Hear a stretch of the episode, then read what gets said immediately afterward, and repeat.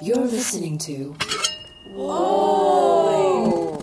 Potluck. Potluck.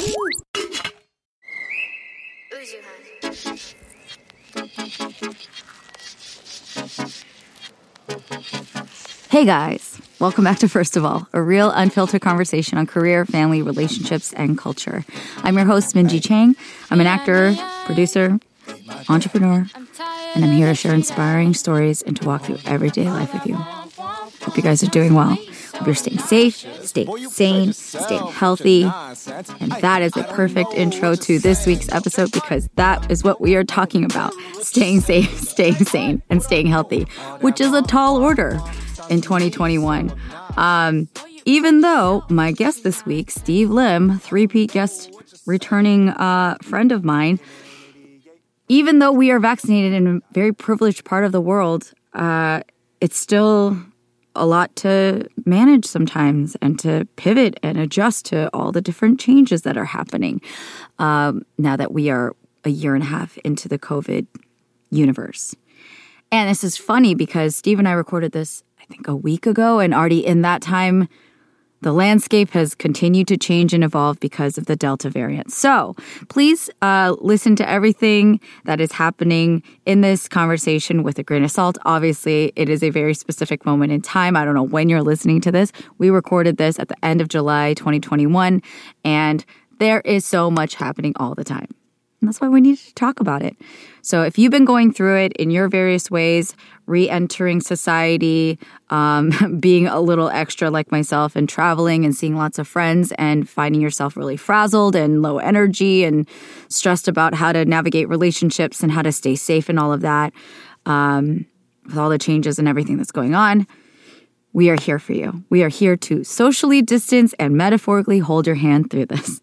So I hope that you enjoy uh, Steve's very deep insight, all of his amazing strategies on how to cope, and uh, yeah, my general feedback and, and thought processes that hopefully you guys are used to by now and hope that you're enjoying.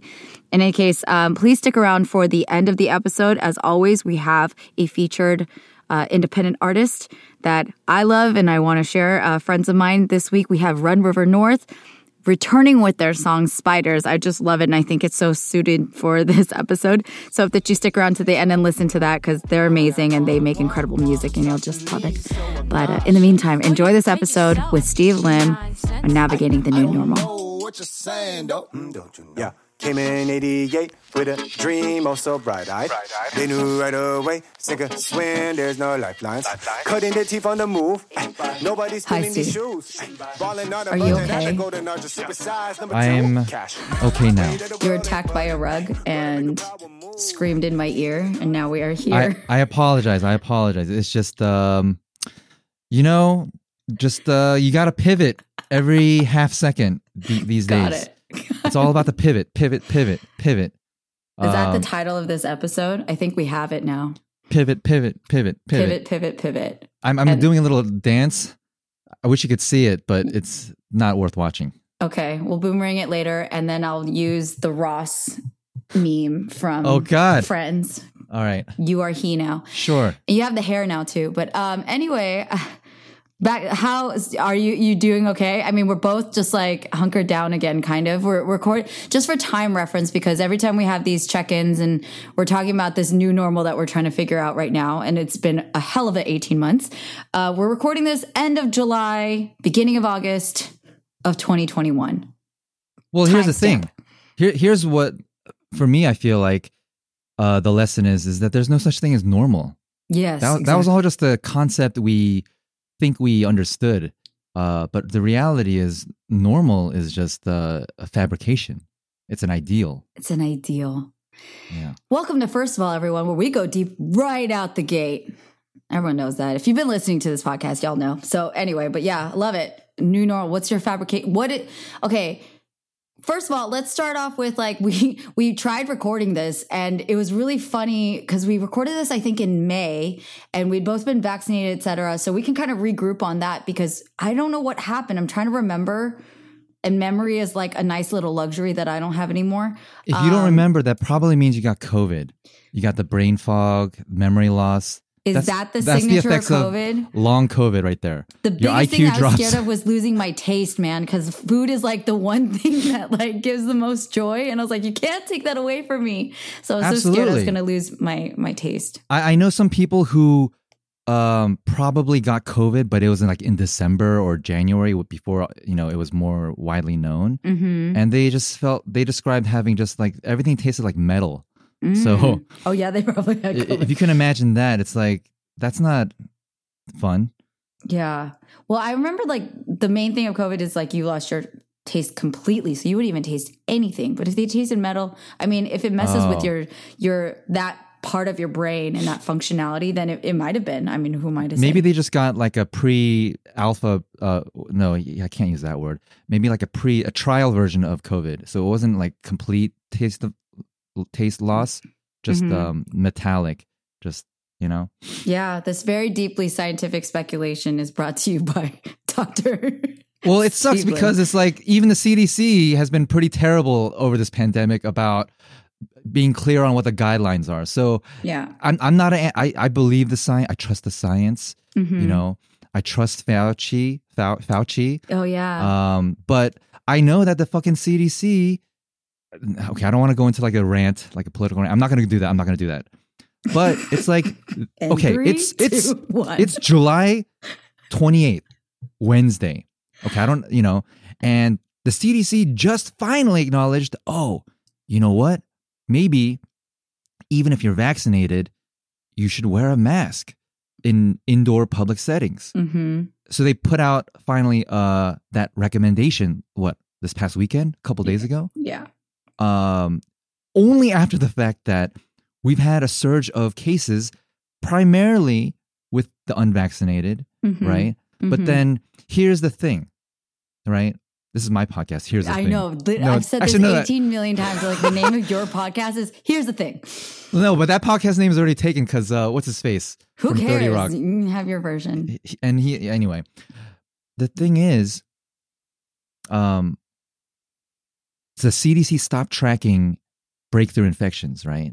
Uh-huh. uh and so we don't have those numbers. We don't have that kind of data. Hmm and now we're realizing oh shit breakthrough infections are a lot more frequent than we thought. And oh shit it turns out it's kind of important to have those kind of numbers because it turns out even if you're vaccinated and you do get a milder uh, case of covid not as life threatening or you know serious as for people who are unvaccinated you can Mhm. still spread it to unvaccinated people so it still matters that we should wear a mask Right. so it's kind of like them- even on a personal level. So this is the thing that I think sank in with me before and after getting vaccinated was the the concept for for there's the altruistic part and the part of like being a decent human being and wanting to not uh, spread disease to other vulnerable people who could really suffer a lot more and die. And like that's, I think that is a very admirable, worthy reason not to to care about contracting COVID, right? But my on my selfish side too, just because it is a novel coronavirus, it's a new disease, and we don't know the long term effects of it. It's like different when like everybody done had polio before, like they know like the long term effects of like if you got it or not, right? Or smallpox or whatever. Like this is still new, and so I think there's been so much. um that I've just sat and thought about for the last 18 months of like, I don't know if I want, I, I not, I don't know. I don't want to mess with like getting COVID and then wondering about what the long term effects are after. Because realistically, I was like, I'm probably not going to die if I get it. I'm pretty healthy. I'm young, but you don't know because you don't know how bad it could be. Um, and maybe I had some like undiagnosed underlying condition that I just like have ignored because I'm Korean and I'm like, I'm not sick. I'm fine. Um, but you know, like I, I just don't want I don't want to test fate in that way. I don't want to mess with that of like, oh, and there's like people saying that you're more prone to mental health issues and like uh, scarred lung tissue and stuff like that. I'm like, dude, I have stuff I want to do. Even if I survive COVID, like I want to keep my quality of life. So I'm saying on a very selfish level, that's my argument to those who are like not for the vaccine and who don't care if they get COVID. Um, One I'm not trying to hundred. I am with you a hundred. I feel the same exact way because get this right. Mhm. One, we don't know much, but then as time goes on, we discover new things. For Mhm. example, um, at this point, we have a little bit more information about long COVID, right? And I'm not trying to scare anybody or whatever, but you know, uh, in a in a worst case scenario, there's people who suffer severe memory loss, and I thought, I'm like, I already have a bad memory. Like I was at a baby uh, shower the other day, and I like I called this person Jasmine because I thought I don't know what I was thinking. Maybe I got COVID during this time. What is her name? Unji. I don't know. How did you get to Jasmine? Her name is Unji. Well, I, I tried to justify it because I was on a set recently, and and one of the people's names was Jasmine. Got So it, I- okay. It was So lingering little- around in my brain. Yeah, it was a little brain fart, a little neural pathway detour. But yeah, I mean, I'm just still, I'm still, I'm still trying to figure out how to socialize. oh yeah, You know, because I'm not only do I not have the um, the uh, the uh, the practice in it. I'm out of Yeah. practice. It it requires practice, at It least for me. it does. Uh, even speaking, this is great effort on my part. I sound like an idiot. Um, you do not, and this is why I appreciate you so much, Steve. Thank you very, very, very, much. Because I know I, I'm, I'm, I'm with you. Like I, I've been being me. I like right out the gate. I think I went a little ham. You know, as soon as I got vaccinated, and I, in my mind, in Minji world, like did my appropriate. Okay, We let thought- this yeah. marinate for a we- second. I think most of us, we all thought we're good. All right, we got vaccinated. We're good now. But there's a catch. There's a little catch, right? It's like, oh, you know what? Breakthrough infections are happening at a higher rate than 1%. So far, it kind of seems like, if you look at the numbers, it seems like it's about a 20% chance you might get a little bit of a bug. yeah, Not that you'll be in the hospital, but you might get some.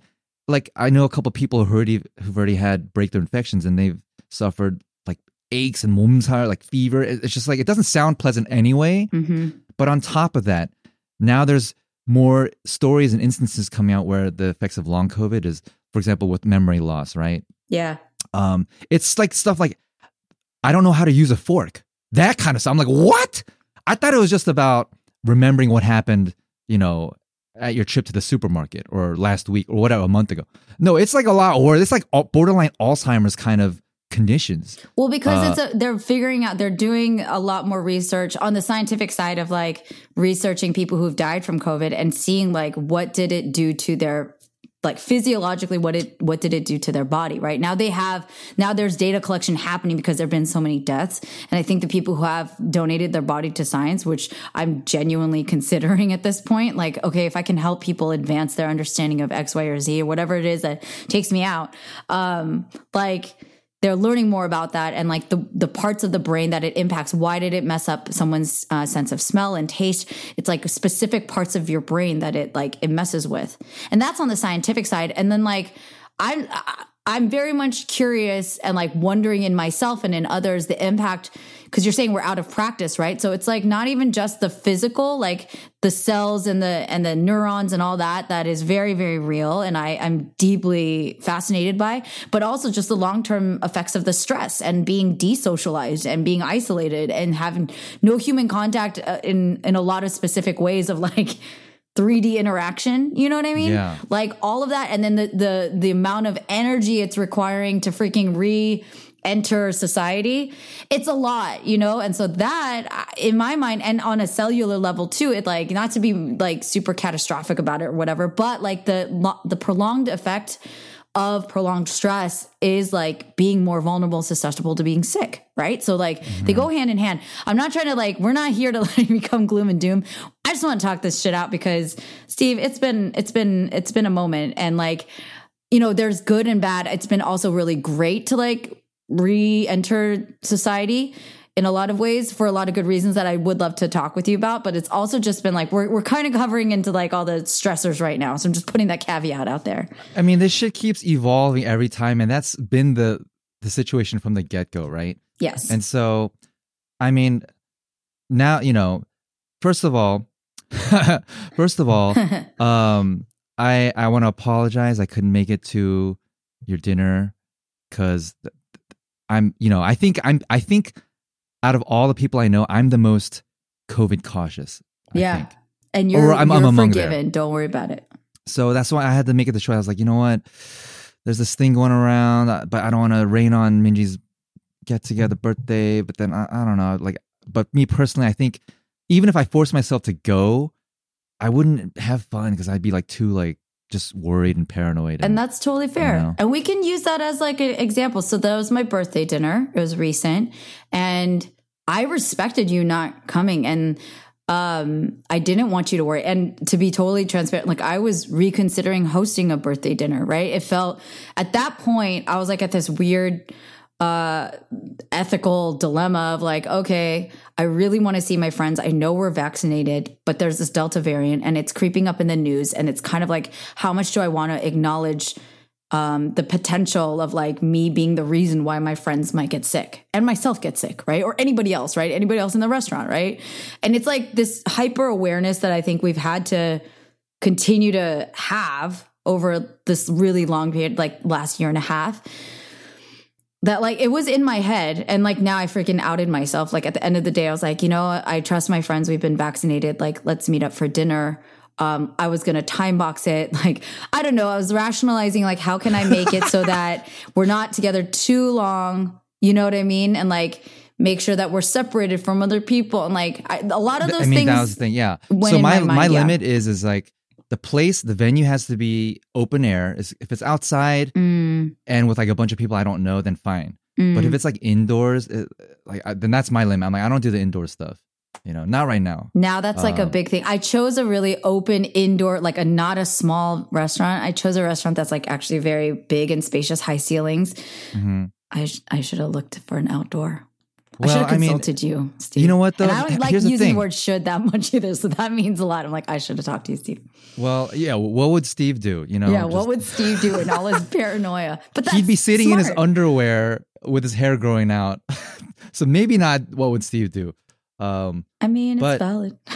I mean, I've been in situations too where I'm kind of caught off guard. Like I was meeting up with a friend in K Town, and then it turns out this was shortly after we all got fully vaxxed. So it's kind of like pre Delta stuff. hmm So it's kind of like, okay, it feels weird to be in this um, restaurant bar with, you know, like they, they have the doors open, but is that enough adequate ventilation? I don't know. Yeah. Um, there's there's people that I don't know in this room. I don't know, but it's kind of like you want to believe that hey, let's just we can start to live now because we're vaccinated, and that Mhm. was then. That was like May or June or something. hmm But Which already feels like a lifetime ago. it it is a lifetime ago, you Yeah. know. Especially for some people who haven't got. I'm like, dude, the last thing I like. It's kind of like this. Also, it's like I've been hunkering down for so long already. hmm I I don't want to feel like an idiot for catching COVID at like that. It, in my mind is the tail end of it. It's Right. like we're, all- we're so close. It almost feels like. Right. But then even as I say that, I'm realizing, you know what? No, this shit's gonna go on for a while because we have so many people in America who don't want to who don't want to take the vaccine, and then on top of that, we have whole countries and continents where it's like there's not enough vaccine to go around right. and this shit's gonna all it takes is like a couple months from for it to travel from like the UK to America or whatever. You know, it's like this is gonna be in circulation for the next year or two. I, I realize, you know. Yeah, for sure. Which was the which was the forecast that was given last year, right? And I think you know, I don't I I, think it's it's worth saying out loud because there's part of me that feels so stupid a little bit. Like I'm just I'm a very we're gonna be i'm gonna be as open and honest about all the, fe- the feelings i've had as much as i can like remember them because again my memory is a little bit but i have felt like stupid too and kind of like wanting to take advantage of this like little window of vaccination buffer of safety that we felt and yeah like No, I, you- I mean- people, I mean, people can you- judge me but like that's how it You, felt you shouldn't feel stupid about that though, because we were all, I think, even Steve felt like he felt pretty protected. But then it's like, Oh, Steve, your roommate, our friend Steve, who's way more. I'm, I'm talking about myself. Oh, I'm you, referring to Steve. myself in the Got third it. person. Me being the most cautious person that yeah, I know. Yeah, you, you, the, yeah. You know what I even do? I have like a system where I have these like I tear up magazine pages. Uh huh. This is back in the. I mean, I still do this actually out of habit now.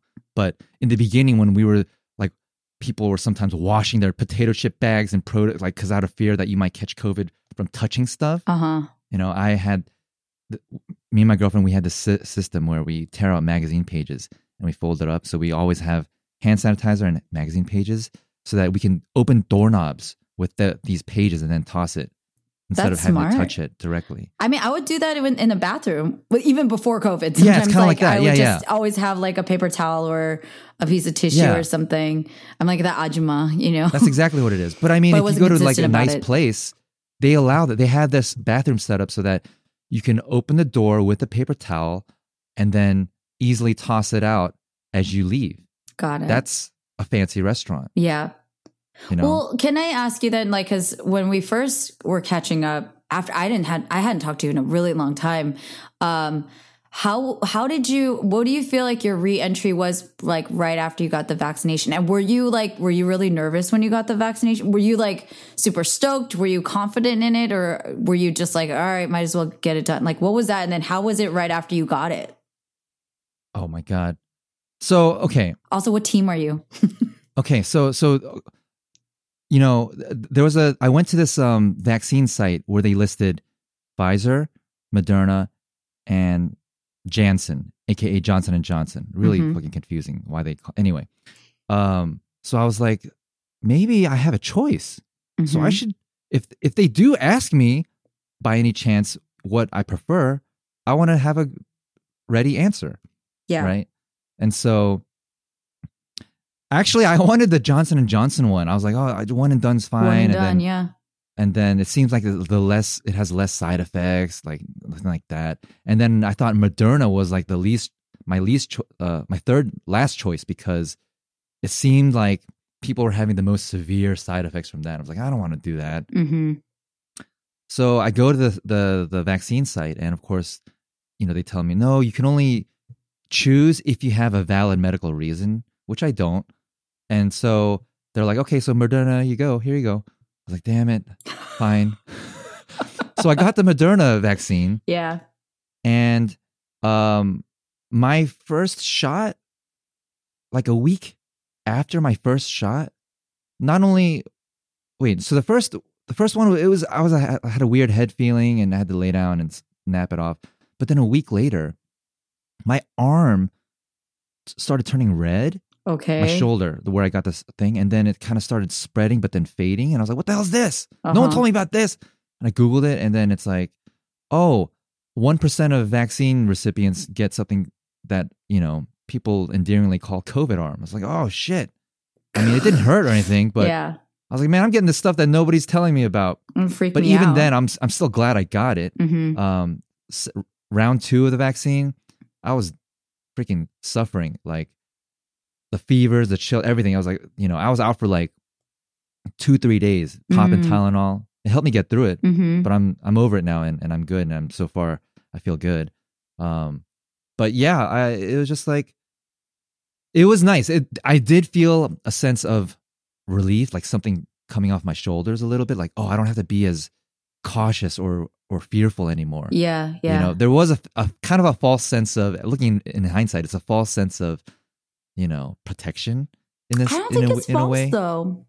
It is I mean, actual protection. Like it is protection you're right yeah. it is protection um but that's not to say that i can just i should just go around without a mask sucking in people's you know exhales you know i shouldn't do that because that's what you you, know? do when you're you're not when there's no you go around sucking in everybody. i mean i had this weird tendency to want to push the boundaries like when i was a kid did you ever do this did you ever like run run your hand along the the, the those electric stovetop uh coils no. What do you mean you run used- your hand?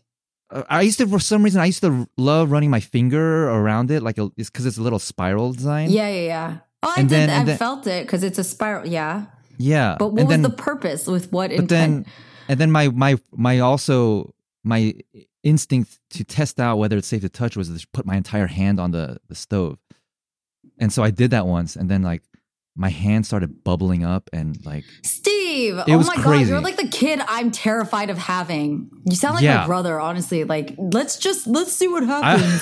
I God. I would be terrified to have myself. yeah, Um, I'm terrified to have myself for other reasons because I'd be like an emotional liability. But Yeah, my this is why I'm God. my only child.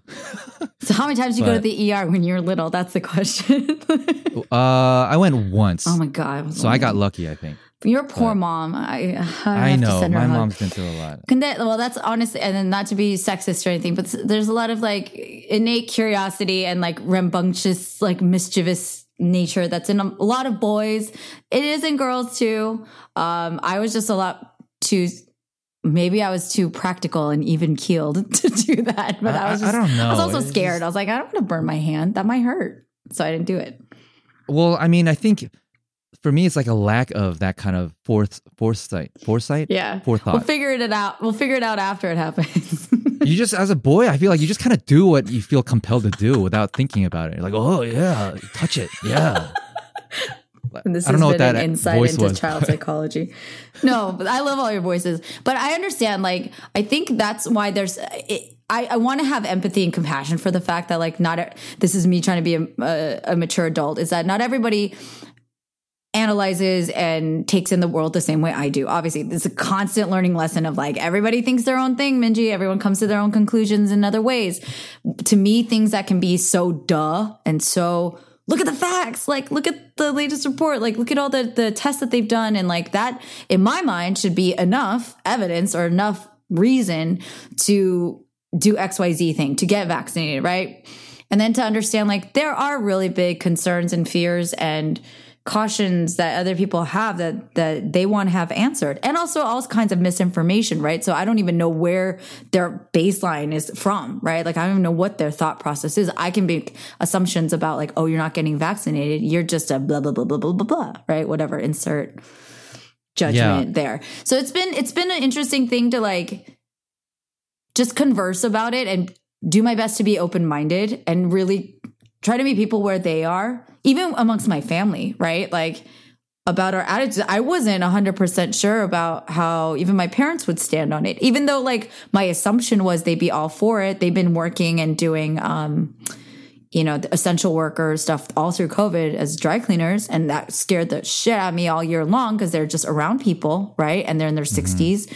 Um, but I found that even with my own family, like, thank God they were totally for the vaccine and like they got it. But it felt like there, again, it's just like extra layers of tiptoeing and care. There- there's like this new world of discovering, or like it's like you peeling back the layer of how well do you really know your friends and family? Mhm. What are their stances on XYZ hot topic at the moment? You know, it's like, Mhm. oh, before I feel like it just wasn't as like personal, but now it just feels so much more in your face, Yeah. right? Uh, Whether it's about vaccines or whether it's about racism or, you know, that kind of stuff. It's like, oh God, like th- th- sometimes there's a feeling of like "Ah, I'd rather just not even ask. It's like you know what, you just do you, whatever it is. As long as I don't know about it, I think maybe that's better sometimes. I mean, do I agree? And that's the weird thing because I think the way that I've been framing it in my mind is like it's just I'm really sensitive to how much energy I'm putting into anything, right? Good or bad. Yes, yes. And and it's the gas tank is so sensitive. I don't have energy for anything these days. Thank you. I don't. And okay, let's just acknowledge on top of the fact, like, as we're in retrospect right now, because this last year we also had like the most psycho election of our time. We still had like a chunk of the time that we spent this last year and a half, in my opinion, was with a complete lunatic at the helm. Um, And then on top of Black Lives Matter, on top of Asian hate, like there was a lot of stuff on top of this biological situation we're dealing It's with. it's really just a shit show, isn't it? It was. It was. I mean, it still is. It It still, still is. is. But here's the difference for me. I've come to accept. I think I'm in the acceptance phase of, you know what? I thought I had a firm grasp of how stable and reasonable society at large is. Mm, And for the and for the most part it is, but my understanding has deepened to the point where it's like, oh, we have a lot of reasonable people in society. hmm On the other side of that token is there's also quite a few more unreasonable people than I suspected that exist in society. hmm Um, it's just, and I used to get angry and upset at, for example, like when there's instances when I had earlier in the pandemic where someone would be like, "You don't need a mask," and I'm just, and I'm just, I'm just like clenching my fist, like, because I'm like, I, I just want to punch you, Yeah. because it's like people like you that keep this pandemic perpetuated. Mm, And I used to get just, I, I would just bottle up this rage. I would be like, just so angry. Yeah. Just so tense and angry all the time. Um, l- luckily, I haven't been pushed to the edge where I actually do something, Yeah, I'm glad. but that's how I felt though. Yeah. And then, so now I'm at a point where I'm like, you know what?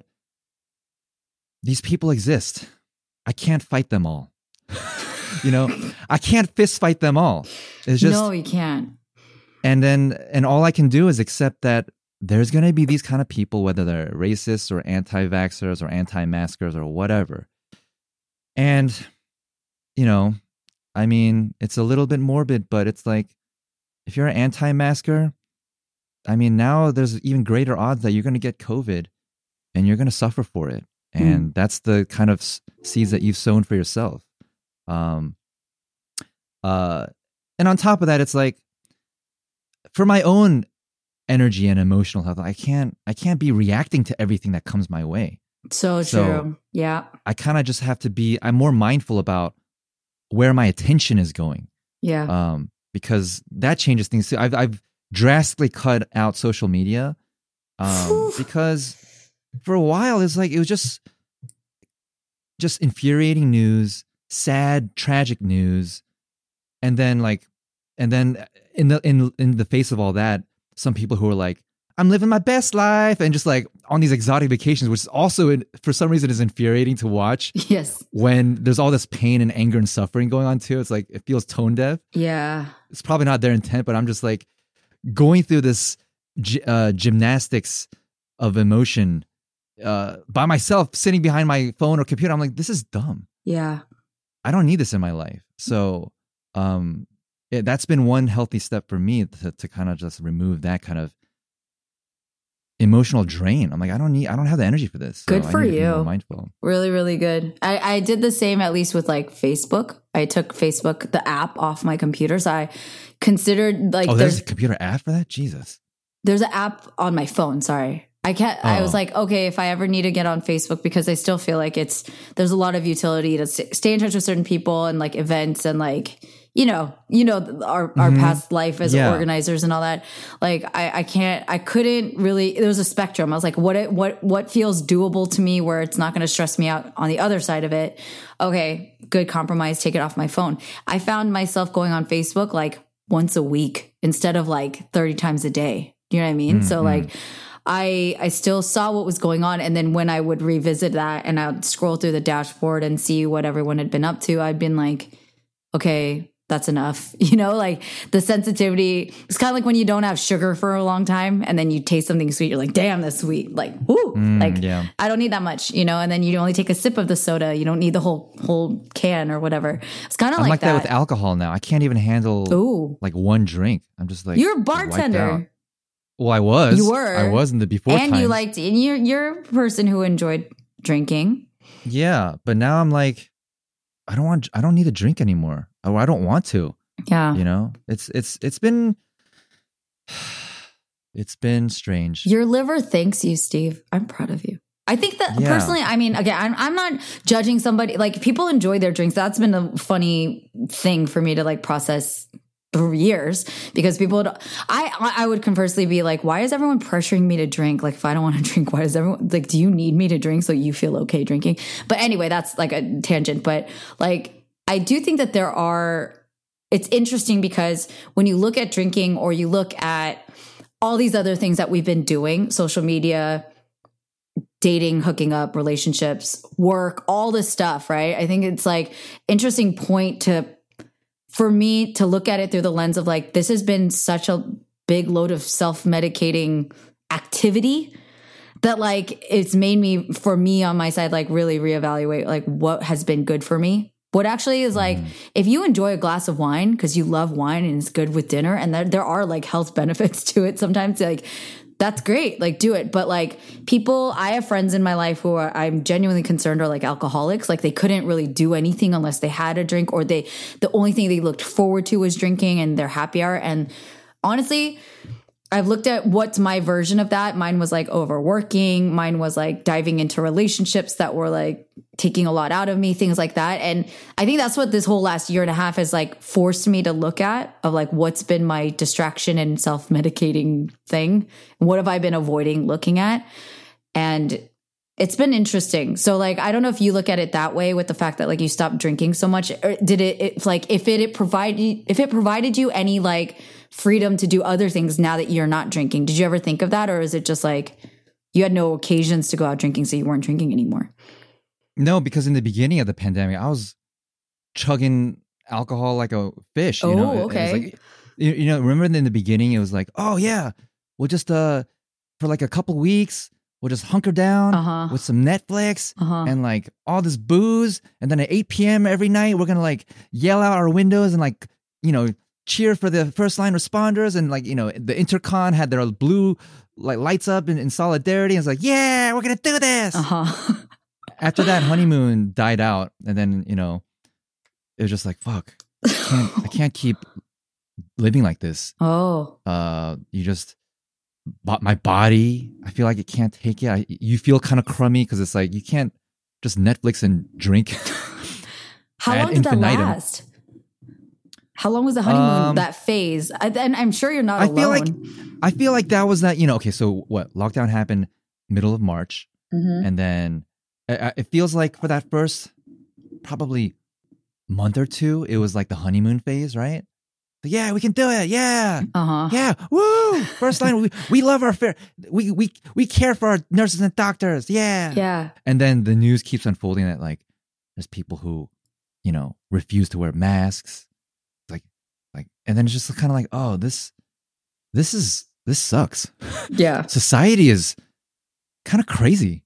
It's like, oh, this is what the reality is that we just, I don't know, we just never knew until this situation forced the hand Mhm. right? Mm-hmm. Um, so with that being said, it's like okay, so this is the reality that you know, for better or worse, it, it is what it is, and so you just have to accept it, and then you realize, well, you know, like if somebody approaches me on the street, does something that I would past me would have found like offensive or like um angering. Um now i'm kind of like you know i try to i try as best as i can to zoom out of myself and realize this person is so screwed up in the head or crazy about masks that they feel like they have to um one like criticize me or yell at me for wearing a mask Mm-hmm. that just speaks to some other deeper level problems in this person's life, right? It's Mhm. like, why are they so swayed by some sperm witch doctor on YouTube rather than hearing all the medical evidence and and and and stuff? It's like there's like a strange sense of belonging if you are into conspiracy theories, Mhm. you know? Maybe you get some sort of kick out of feeling like you're one of the few special ones Yeah. who knows something that other people don't. Yeah. And that kind of speaks also in terms of they're probably on some level socially isolated in their personal lives, you know? Yeah. Um, because if you are that kind of person to it, it just kind of feeds in, on in in on itself, right? Yeah. And so I try to zoom out and be like, look, it's like even when somebody's saying shit to me directly, it's like I try not to take it personally. It's very hard. It's very hard. But I I'm finding that the few moments and the the more times that I am able to successfully navigate not taking things personally, um I I realize, you know what? I feel better about my day and my life as well, you know? That's good. it's it's very hard and it's almost kind of i don't have the expectation that i'll reach some sort of buddha nirvana level of like never taking anything personally and there's a time and a place for that but i'm also tr- uh, maybe i'm being more cognizant and aware um i'm re- i've been rereading this book called the four agreements you know i'm sure a lot of people have heard about it Mm. by Don Miguel Ruiz, and it's like, like taking things personally, and also, like for example, it sounds very obvious, but like the words you say, Mhm. like um, whether it's gossiping or talking shit, all that stuff, you might think that you're talking about somebody else, but really, you're kind of just feeding into your own kind of internal poison, right? Um, Ego. on a on a subconscious level at the very least. You might not be aware of it, but it's like the vitriol you spew out. it's it's you're also poisoning yourself too. I, if you think about it, it's like oh yeah, like like for example, let's take it on a more basic level. Like let's say you're a thief and you're like in a den of thieves, right? hmm Well, you know what? All your other thief friends steal shit, so it's like you can never really trust them. You're always gonna have this Mm. deep kind of insecurity about whether you can trust your friends who lie, cheat, and steal, Mm. right? Because it's like it's a very fragile uh, friendship to have because you know that They're these capable things of happen. it.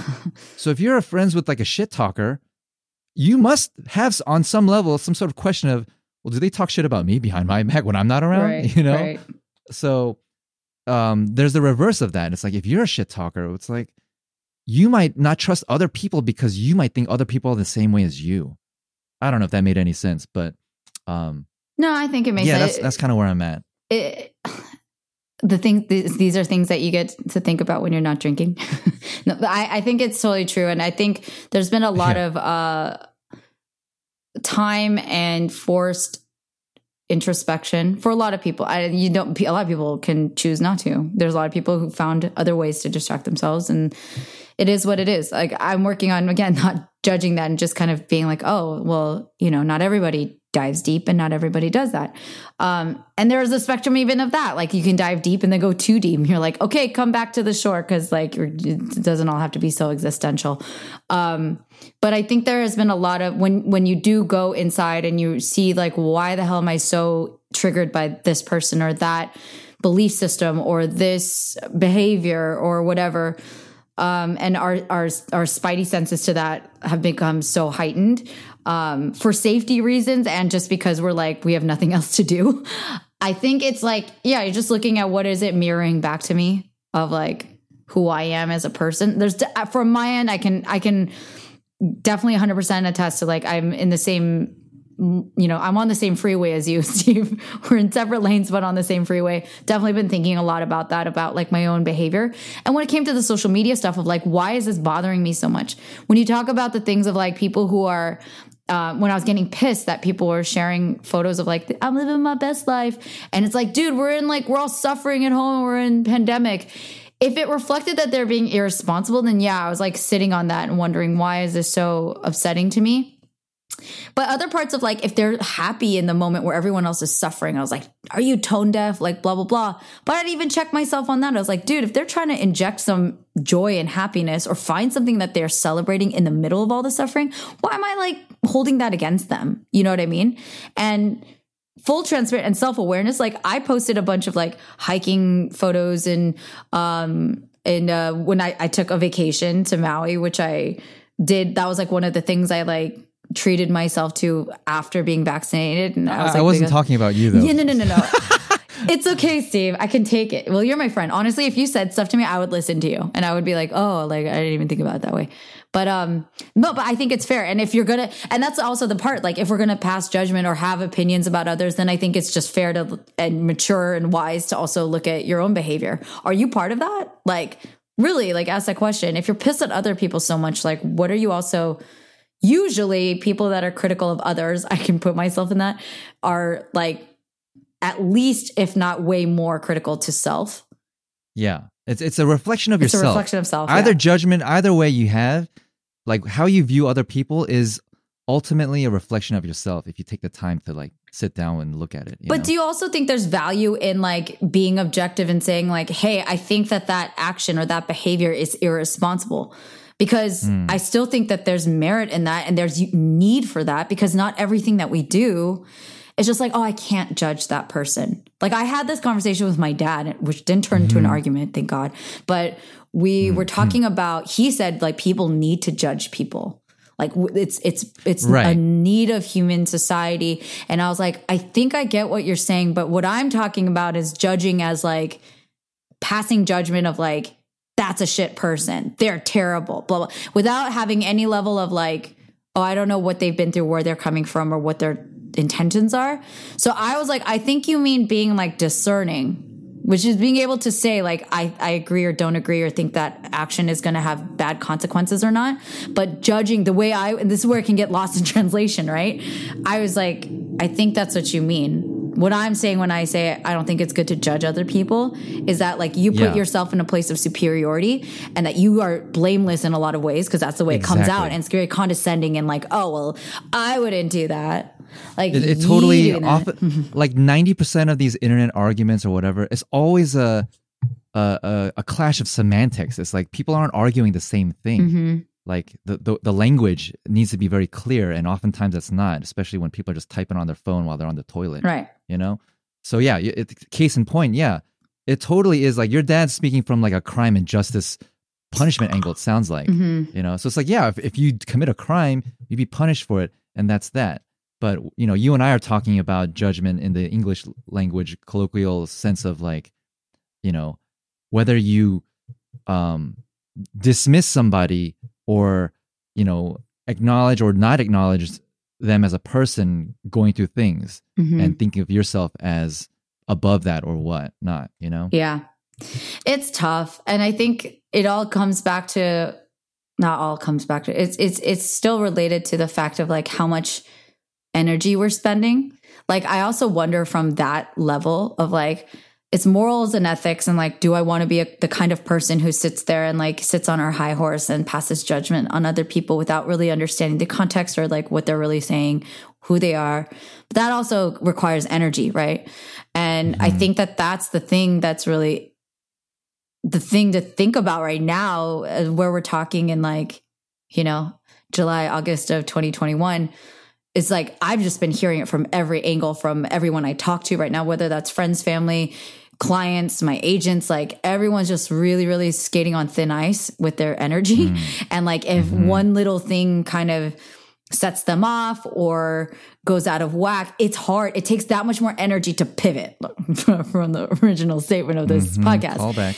It's like what you used to be able to turn quickly and be like, all right, that didn't work. Here's the thing. Or like, oh, now I got to talk to this person, like on top of all the people I'd originally anticipated today.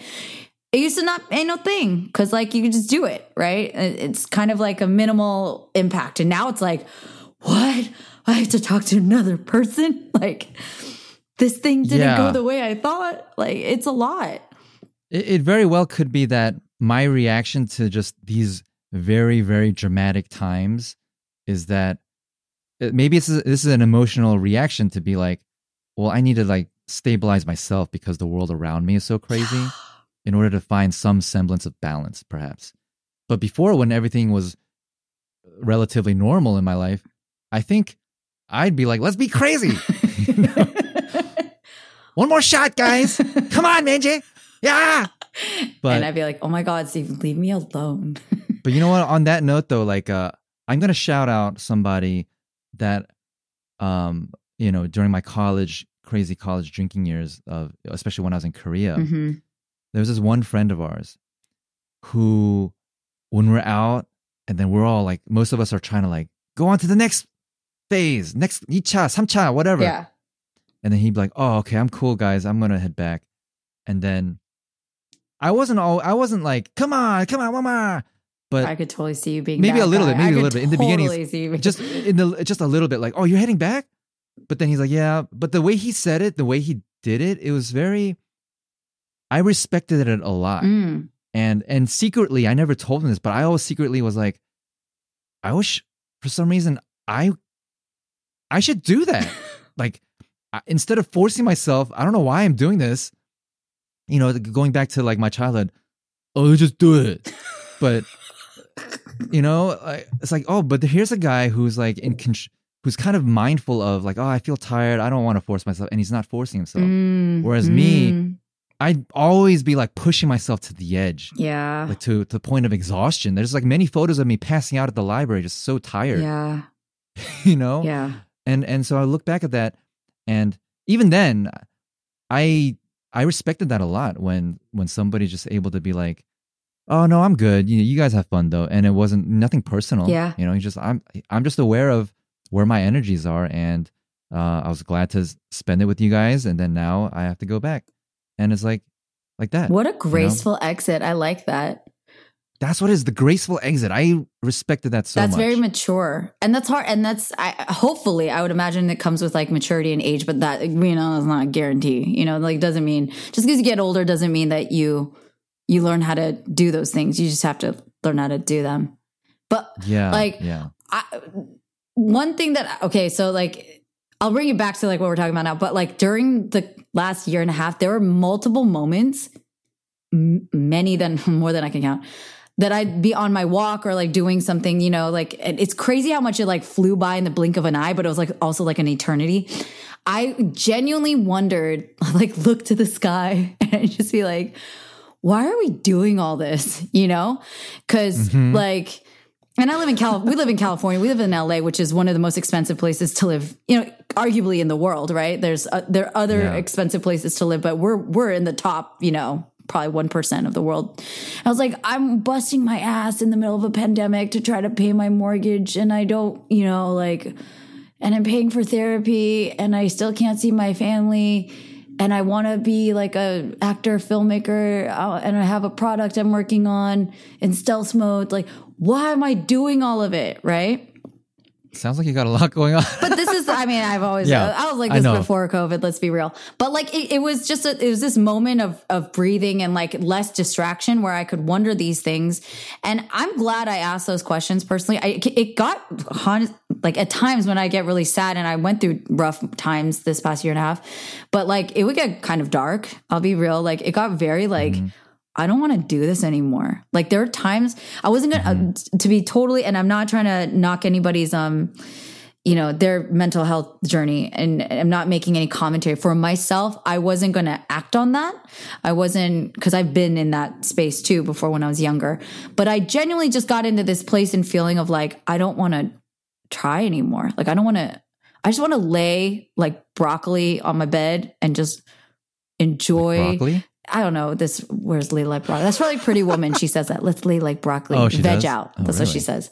She lets veg out. Oh, I see. I see. Lay like broccoli. And I was like, it'd be really nice. Like, why can't I just lay still, watch a movie, and like let it be that? I always have to be go go go. I always have to have something that I'm like aspiring to or wanting to do and achieve and change and revolutionize and da da da da.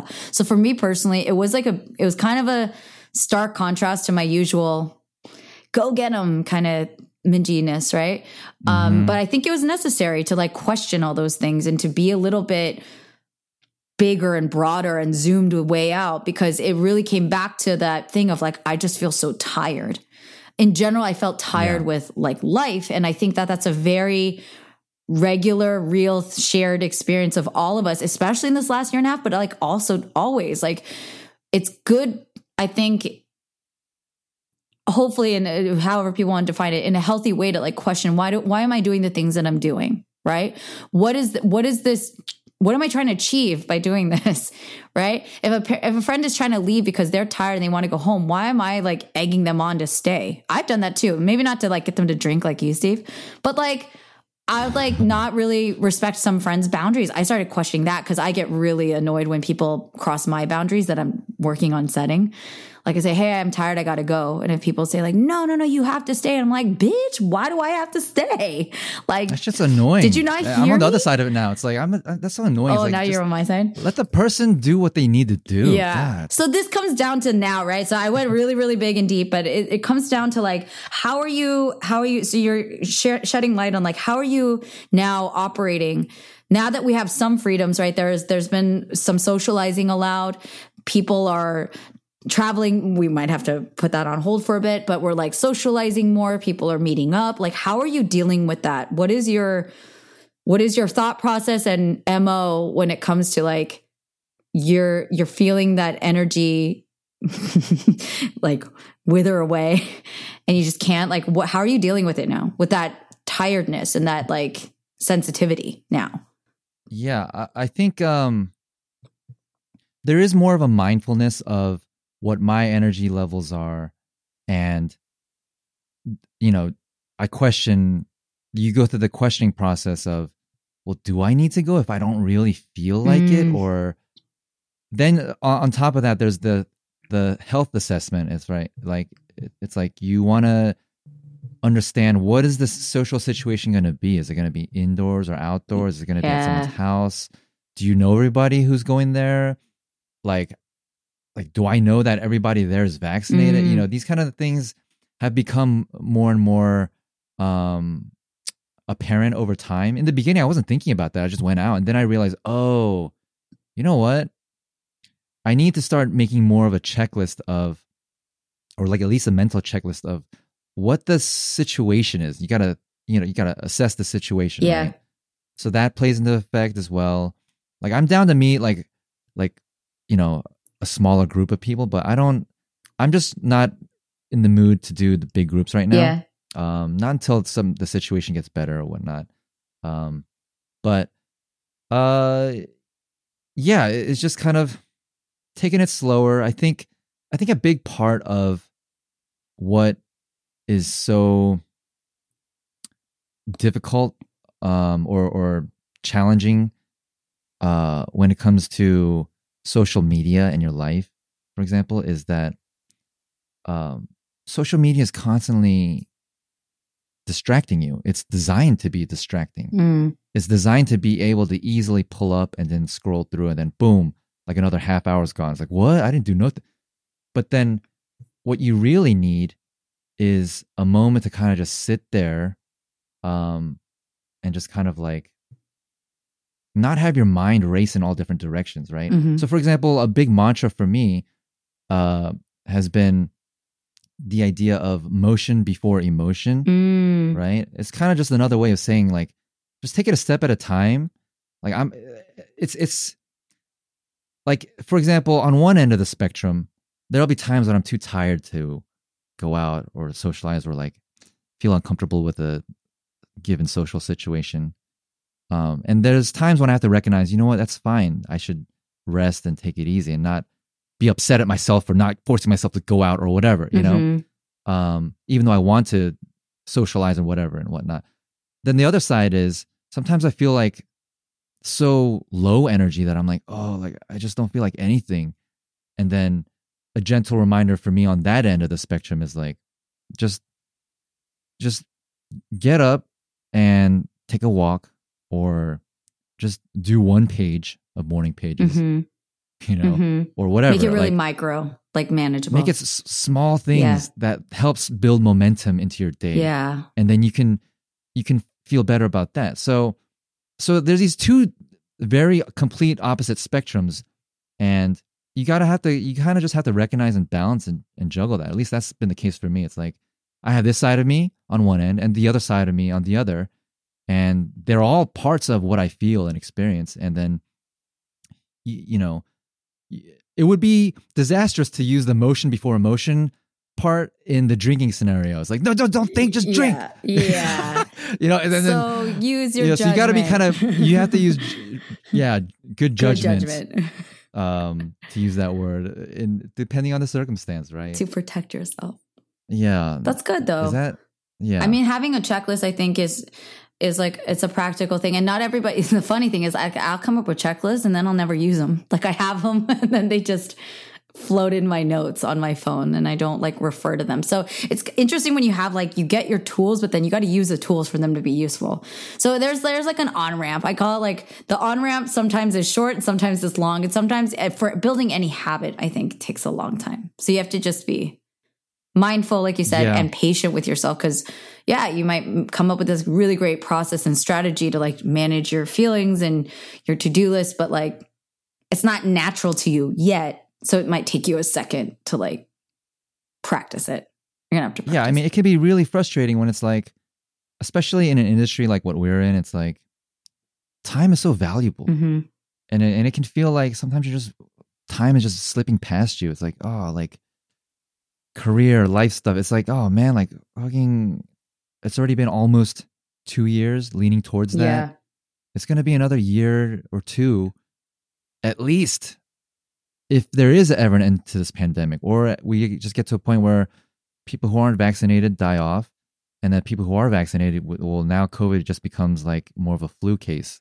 Ironically, you know. It's it's a it's a hyper awareness I think right now of like to sound really nerdy but it's like it's being really aware of like what are your opportunity costs? Like what's the thing that you're giving up to do this right? And right now there's i've some people and and myself at times there were times where i was like this sucks. I feel like we're getting a year of our life stolen because of this. Mm-hmm. and that when you have that feeling when anybody steals something that you feel like you're entitled to or that you just not even entitled to that you just really really want right? Like we really really want to work and it's not even just work to make money. It's like we're in our in our universe of hollywood it's like we're doing this to like fulfill lifelong dreams and life purposes as artists you know? Like your your ass is like not even looking at somebody who's like an anti-vaxxer, anti-masker. It's like you're literally depriving my friends and me of our ability to like live our life purpose and other people too, right? Like the more you care about others, like it's it goes deeper than just like God, you're so annoying and you're just making this like last longer.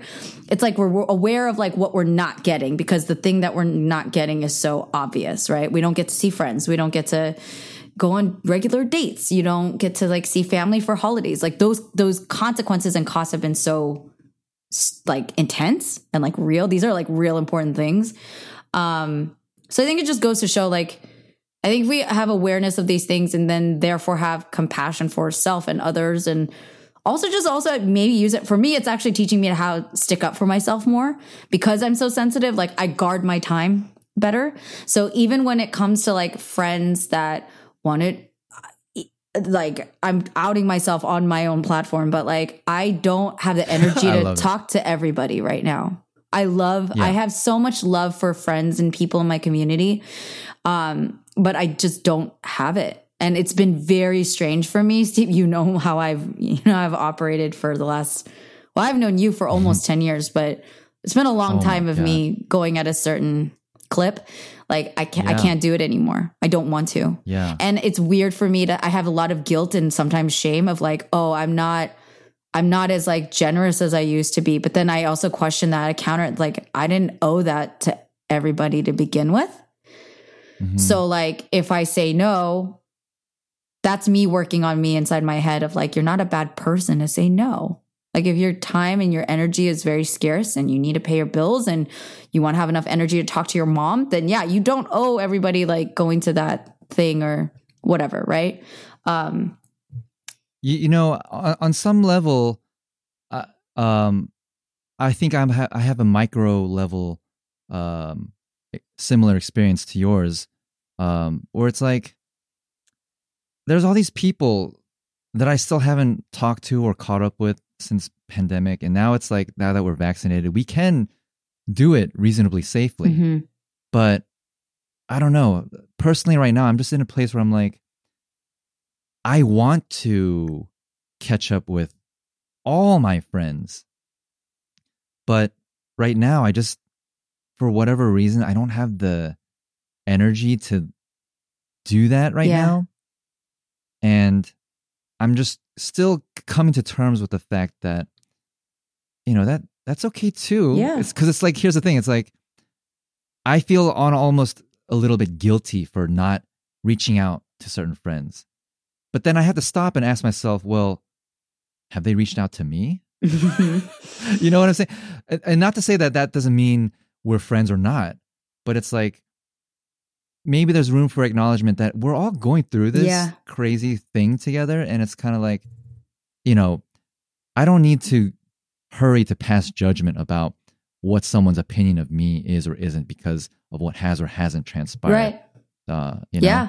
So it's it's all about kind of like easing up on that, and you know, not taking things personally. Yeah, I think it's easing up on everyone else and giving some grace to others and grace to yourself. Like you don't have to, you don't have to feel as guilty. I hope you don't feel too. I, I understand that feeling though. I, I feel it kind of every day in some shape or form, and I think that's something. If anybody's feeling that, on top of like feeling overwhelmed or burnt out or resentful or whatever, like there's such a mess of things that are just anxious and antsy to like fucking get this over with and go back to whatever that normal that we've been seeking and understanding that it may not exist anymore.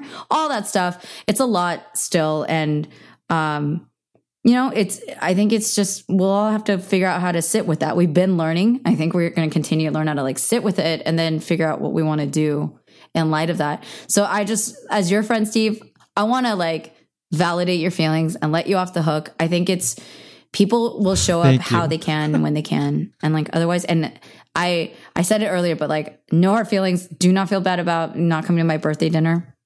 It's all good, and I really respect you for like being like, hey, you know what? I actually don't feel right about going. I really like respected you and looked up to you as a friend. I was like, good on you, Steve. Mm, thanks. So, That was that was my birthday gift. oh, thank you. Your absence was No, your no, no. gift to me. L- I I will. Um, have you ever have you ever had um like Zankou's chicken? Heck yeah, it's so good. Zankou's so good. Oh my god, that's my new spot. Dude, the garlic Um, spread. Okay, well, I mean, you know, maybe we'll we'll do like a Zankou's dinner or something like that, or or lunch or whatever. And You can know. sit 10 feet away from me. We can you. sit in a park and like, it's fine. No, no, you. I'm if, if it's just you, I'm I'm fine with that. Okay. You know, but yeah, like I, I'm just trying to avoid those public indoors. No, that's totally fair. And Yeah. and what are okay, so let's what was the last question I wanted to ask you? How man, this would this would launch us into I, I just like I'm thinking about the whole Another- Simone Biles thing right now. That's been on because she yeah, she good on her. You know, Yeah, It- okay. She's making waves by not even doing the thing that everyone expects of her, and I res- that's so respectable. That's so admirable. Yeah.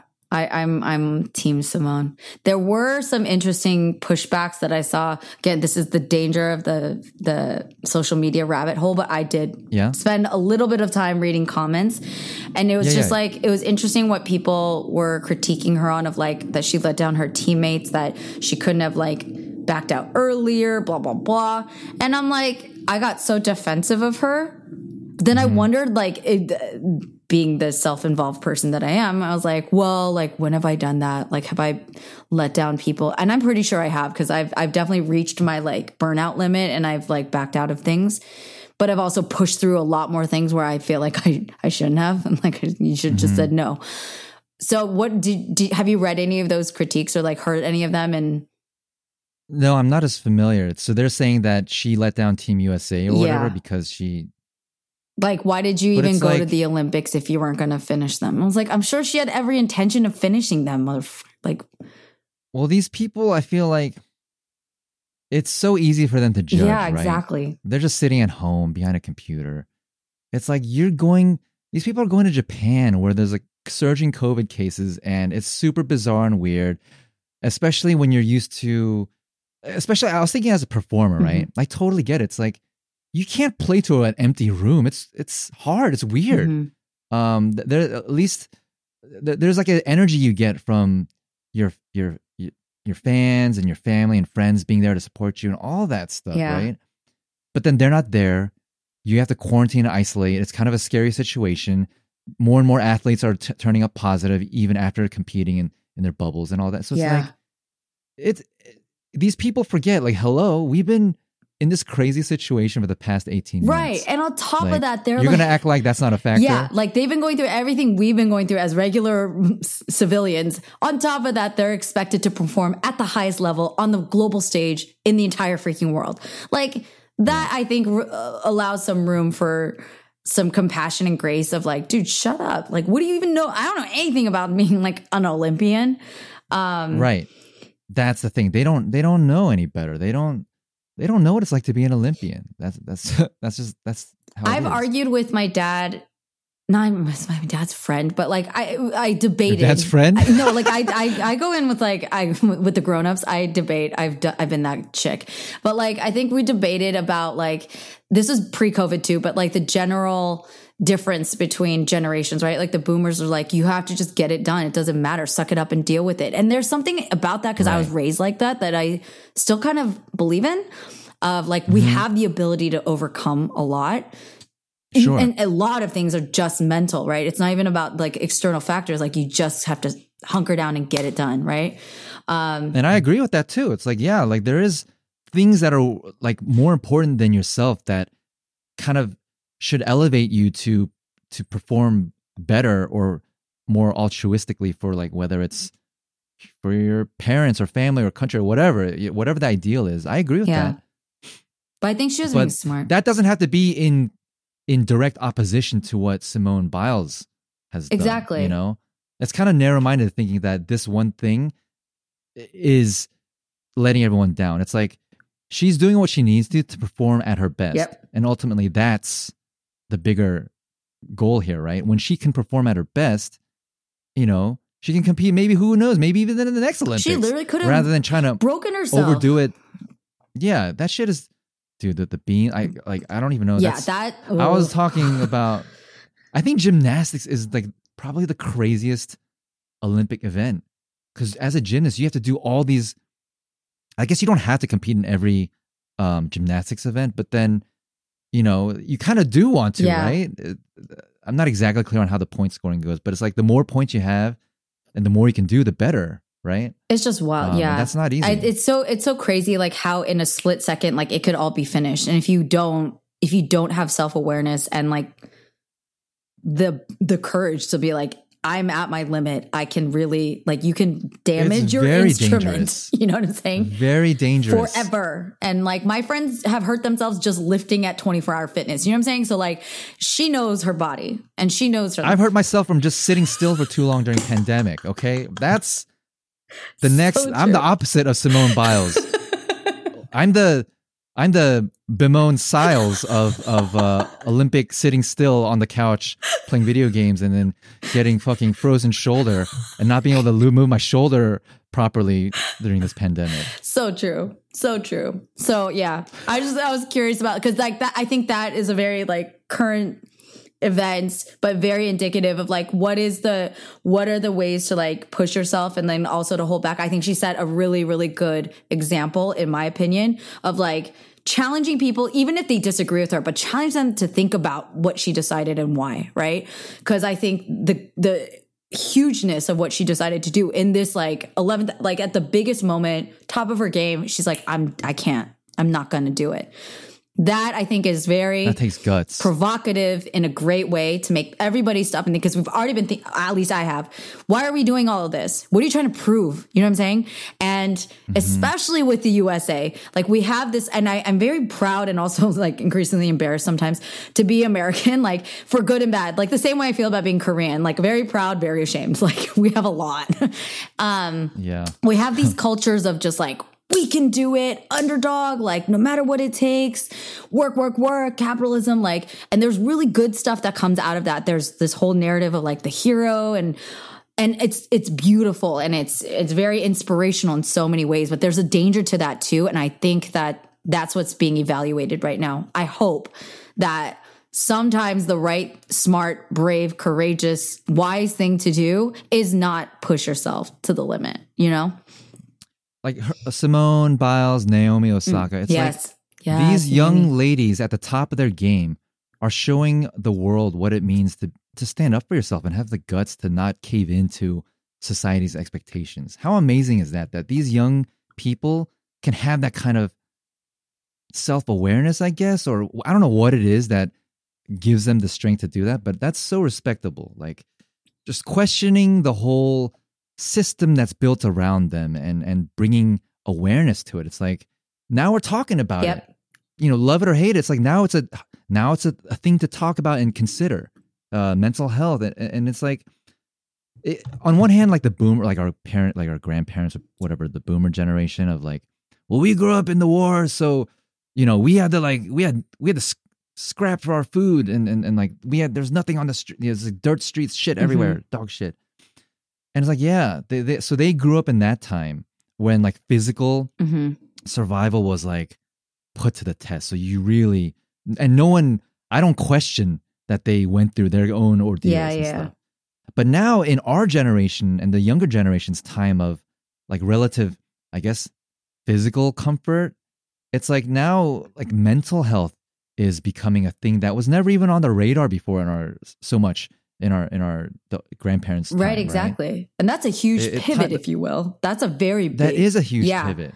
Yeah, our parents, in a sense, um, yeah, they're kind of remnants of that older era, but then, yeah, like we're in this kind of like crossover stage of, um, hope try, realizing that our problems are are different. Yeah, You know, yeah. um, it, it- it's no longer so much like artillery fire, hopefully, uh, but now it's like global pandemic, mental health, isolation, technology, and social media. It's like these are the things that are now affecting us in ways that we never would have predicted 50 years For ago. sure. You know? for sure. And I do think Yeah. my I don't think it it it removes like the way that I still believe in like the remnants of my parents' generation of like we can suck it up like in a different way i guess. The how is different Mhm. of how do we suck it up and still show up and power through. I still believe i i, I have that energy.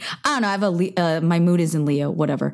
Um but i i have that that belief and i i try to bring it out of because i really care about empowering people that they have agency and that they have the wherewithal. Like you can do it. Like i believe in you you know?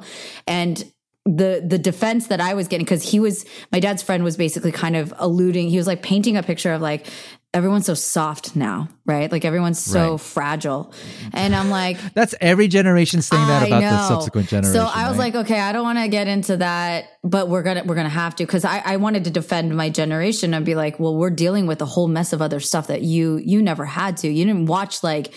Hey, you barely even dated. So, like, you never even had to go through a breakup. You just married the first person that you dated in your world. What do you know about heartbreak and then watching them on social media, like, fall in love with someone else? And, like, well, you know, like, you don't know that. So, mm. don't talk to me that, like, we're all fragile. You, you're talking about things that you, you've never lived through. So, I would get defensive in that way. I, I think our basic instincts, like we have certain primal instincts, right? Like if we get hungry, oh, I gotta eat, tired, sleep. And then emotionally, basic instincts is like um to to be affected personally, Mhm. like as if everything that happens to you, negative or good or positive, is because of you. Mm, mhm. right? And like, sure, like it's it's hard to describe this because it's it's everything has a duality to Mhm. it, right? Like if you work hard at tennis or gymnastics and you're getting gold medals, well, it's kind of like yeah, you put in the hard work, Yeah. but at the same time, you are also supported by your friends and family, your teammates, your your coaches, whatever. So there's it's almost hard to ever take credit for anything, even though So- you should be proud of your accomplishments. So I don't know what to say really. It's like um on the flip side of it, it's like it's easy to just be offended, especially these days. yes. Right? Everyone's offended about everything. Some things uh, offense worthy and, and some things not. And it's kind of like we're in this weird uh, emotional mental puberty phase of the internet where we're trying to grasp and like and, and grapple how do we handle all this shit being tossed in our faces Mhm. day after day, hour after hour, minute after minute, and we're com- we're voluntarily, I guess voluntarily, we're our instincts are being hijacked to kind of like compulsively check social media. Mm. There's something that's just so easy and seductive about it. Which is like, why not? Just let me just scroll through. it. Oh, let- let me give myself whatever reasons for just doing Yeah. it. And then we subject ourselves to all this kind of whether it's inflammatory news about things that are truly upsetting, um, but all, but also misinformation. All this stuff. We're just we're growing right now. I think as a collective species, we're we're we're going through the, we're going through the growing pains of learning how to manage these things in our lives. Yeah, you know, For sure. um, and that's okay. So I guess I don't know. I guess my bottom line message is like, I don't know, just don't take it personal. Don't take it personal. If anyone doesn't know the song, It's go- hard. It's hard. It's very it's hard. very hard and it, it can be pretty simple i think that's a that's a good note to leave our listeners with because because i can talk to you for like 15 hours we've usually like we've We should do a marathon podcast. i was episode. yeah i was like if we ever did 15 that it could it could totally happen let's do that one day actually that'd be really fun if we could get different friends to like join at different parts do different yeah, stretches yeah, yeah. but yeah, I, I say that's a this is where we're at as of this moment. We're not done. No one's done. We're never done, which you can take, you know, in a good or bad way. Um, but yeah, I think that's that's wise words have wiser words have never been said. Just don't take it personal. I'm working on it, man. Anybody who's struggling with it, bruh, I'm with you. I'm with you. Life gives you plenty of practice opportunities Yes. to get better at it. Yes. Plenty. My friend, Uh-huh. uh, I made a new friend uh, this past weekend at a, at a birthday gathering that I was really kind of like, oh, should I, do I want to go to this?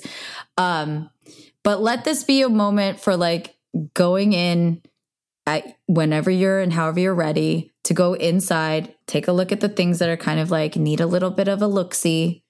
Because she left me oh, she's she gave she's a psychologist. Helen, this is for you. I don't know if you're listening to this podcast, but Helen Ma, um, she's a psychologist, and I had the greatest time getting to know her at a friend's birthday. But she was she sent me a quote that she she mentioned in our conversation, which is nothing changes until the pain of remaining the same is greater than the pain of changing. Changing sucks for pretty much everybody. It's uncomfortable. It's weird. Um, but staying the same can also it can suck. And at some point staying the same sucks more than how much it sucks to change. So like if we might be in there i think we're right in that spot like we have to change because like what we've been doing is not working. So this new normal whatever it is it has to be a graduated version of what it was before. Because that's old news. We're graduating out of it. Yeah. Uh huh. Time to graduate. we we don't take it personal. Think about it cut yourself some slack and move on that's what we'll do right steve right on. Uh, thank you so much. Where can people? You are the host of an amazing podcast as well. Do you want to plug your your podcast so they can listen to more of your thoughts and feelings as you critique art? Uh, no, just kidding. Um, well, I mean, here's the thing. It, so, me, Kathy, and Kim, um, as if people know, we hosted the Korean drama podcast for a couple seasons, which means we watched two Korean dramas and then we just like gab on about it. Um, I don't, I don't know what we're doing. Great promo, Steve. I love it. This is the most Um, honest. don't don't don't listen to it but if you're curious you can check out i think it's called korean drama pod. I don't even know what our instagram handle is. If you look up korean drama podcast it's going to pop up. Um and so we you know we were kind of on a hiatus i guess. We're trying to figure out what happens next. Do um, you? it, it's just I I'm my role is usually to kind of clarify any perhaps weird Korean cultural things that pop up on the show that we're watching that maybe Kathy or Kim don't really You're good at understand. Um but uh, oftentimes we talk longer than the actual episode. it's, weird. That never Um, happens, Steve. I don't know what you're talking about. Whenever does the conversation go too long? so yeah, if you're curious and you have a bunch of time to kill, I guess you can check it out. Um, Korean drama podcast. Uh, Apparently, a lot of our listeners are like middle-aged white women in the Midwest. Awesome. Hey, they want to. Yeah, they're like- they're getting cultural. Ed- you're you're providing a great service, Steve. Don't underplay that. But yeah, if you want to listen to it, go check it out. They're part of the Potluck Podcast Collective. Yes. Cool. Well, Steve, I thank you. You're in my top return guests on my show. Just FYI. Am I the most returned? How how many? Who, who's who's the top? Who is the top? Hmm. Melly's been on a couple times. You've been on. So this is your third, I think. Anywho, yeah, you're you're you're you're up there. You might be now Well- the top return guest. Thank thank you for putting me back in the top position. That's that was my that's one of my bucket list goals in life. You're very welcome. I'm glad we could achieve Always that. Always a pleasure. Thank you, Steve. We'll definitely talk again. Um, stay sane, sending hugs, and we'll have Zankou chicken, Yes, yes. Elbow elbow. which bump. we're not even sponsored by. So I'm gonna hit them up and be like, Zankou chicken. Oh, thank you so. It good. is, it Oh is. God. I just I just discovered them recently. That's why I'm like because a new one opened up downtown. I'm like, oh what is this? Cool. Okay, we'll go. Thank you, Steve. All right, see ya, Mhm. Minji.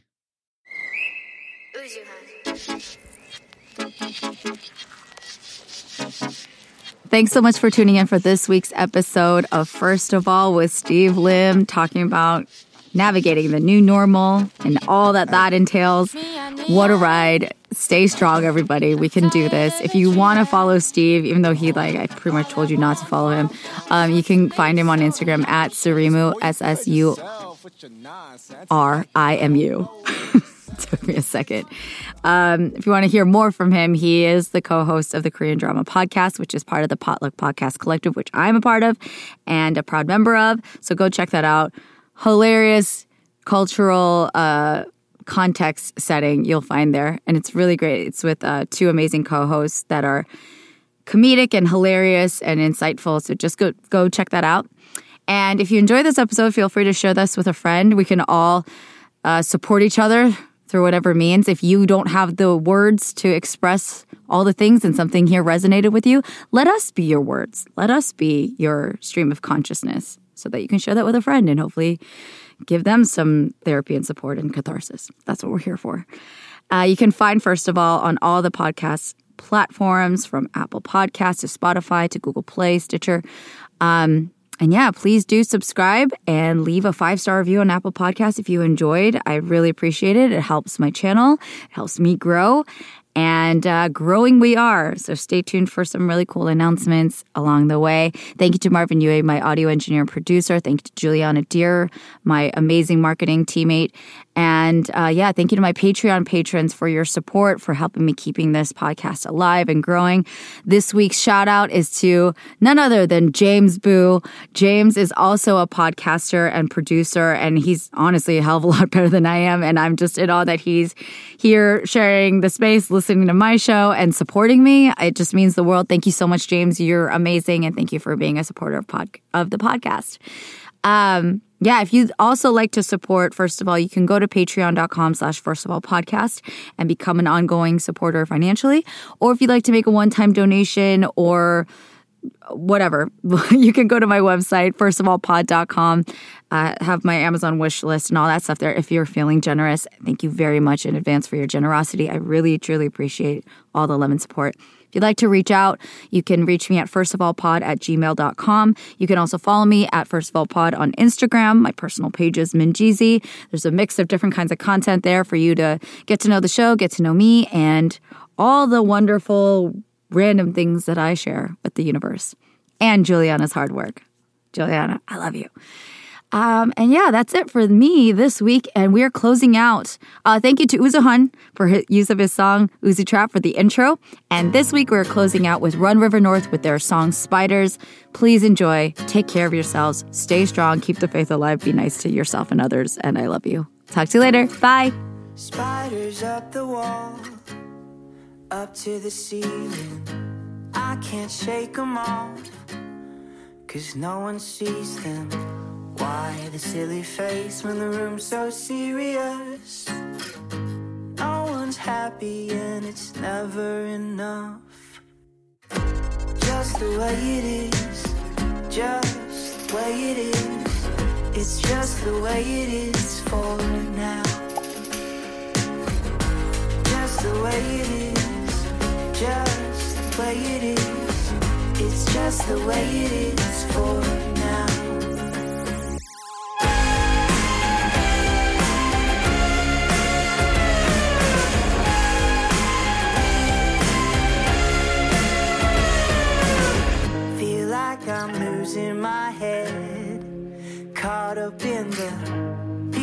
Don't seem to fit. Don't leave me in the middle of your web spinning yeses and no. I can't make sense of what you don't even know. Just the way it is, just the way it is. It's just the way it is for now. Just the way it is, way it is. It's just the way it is for now.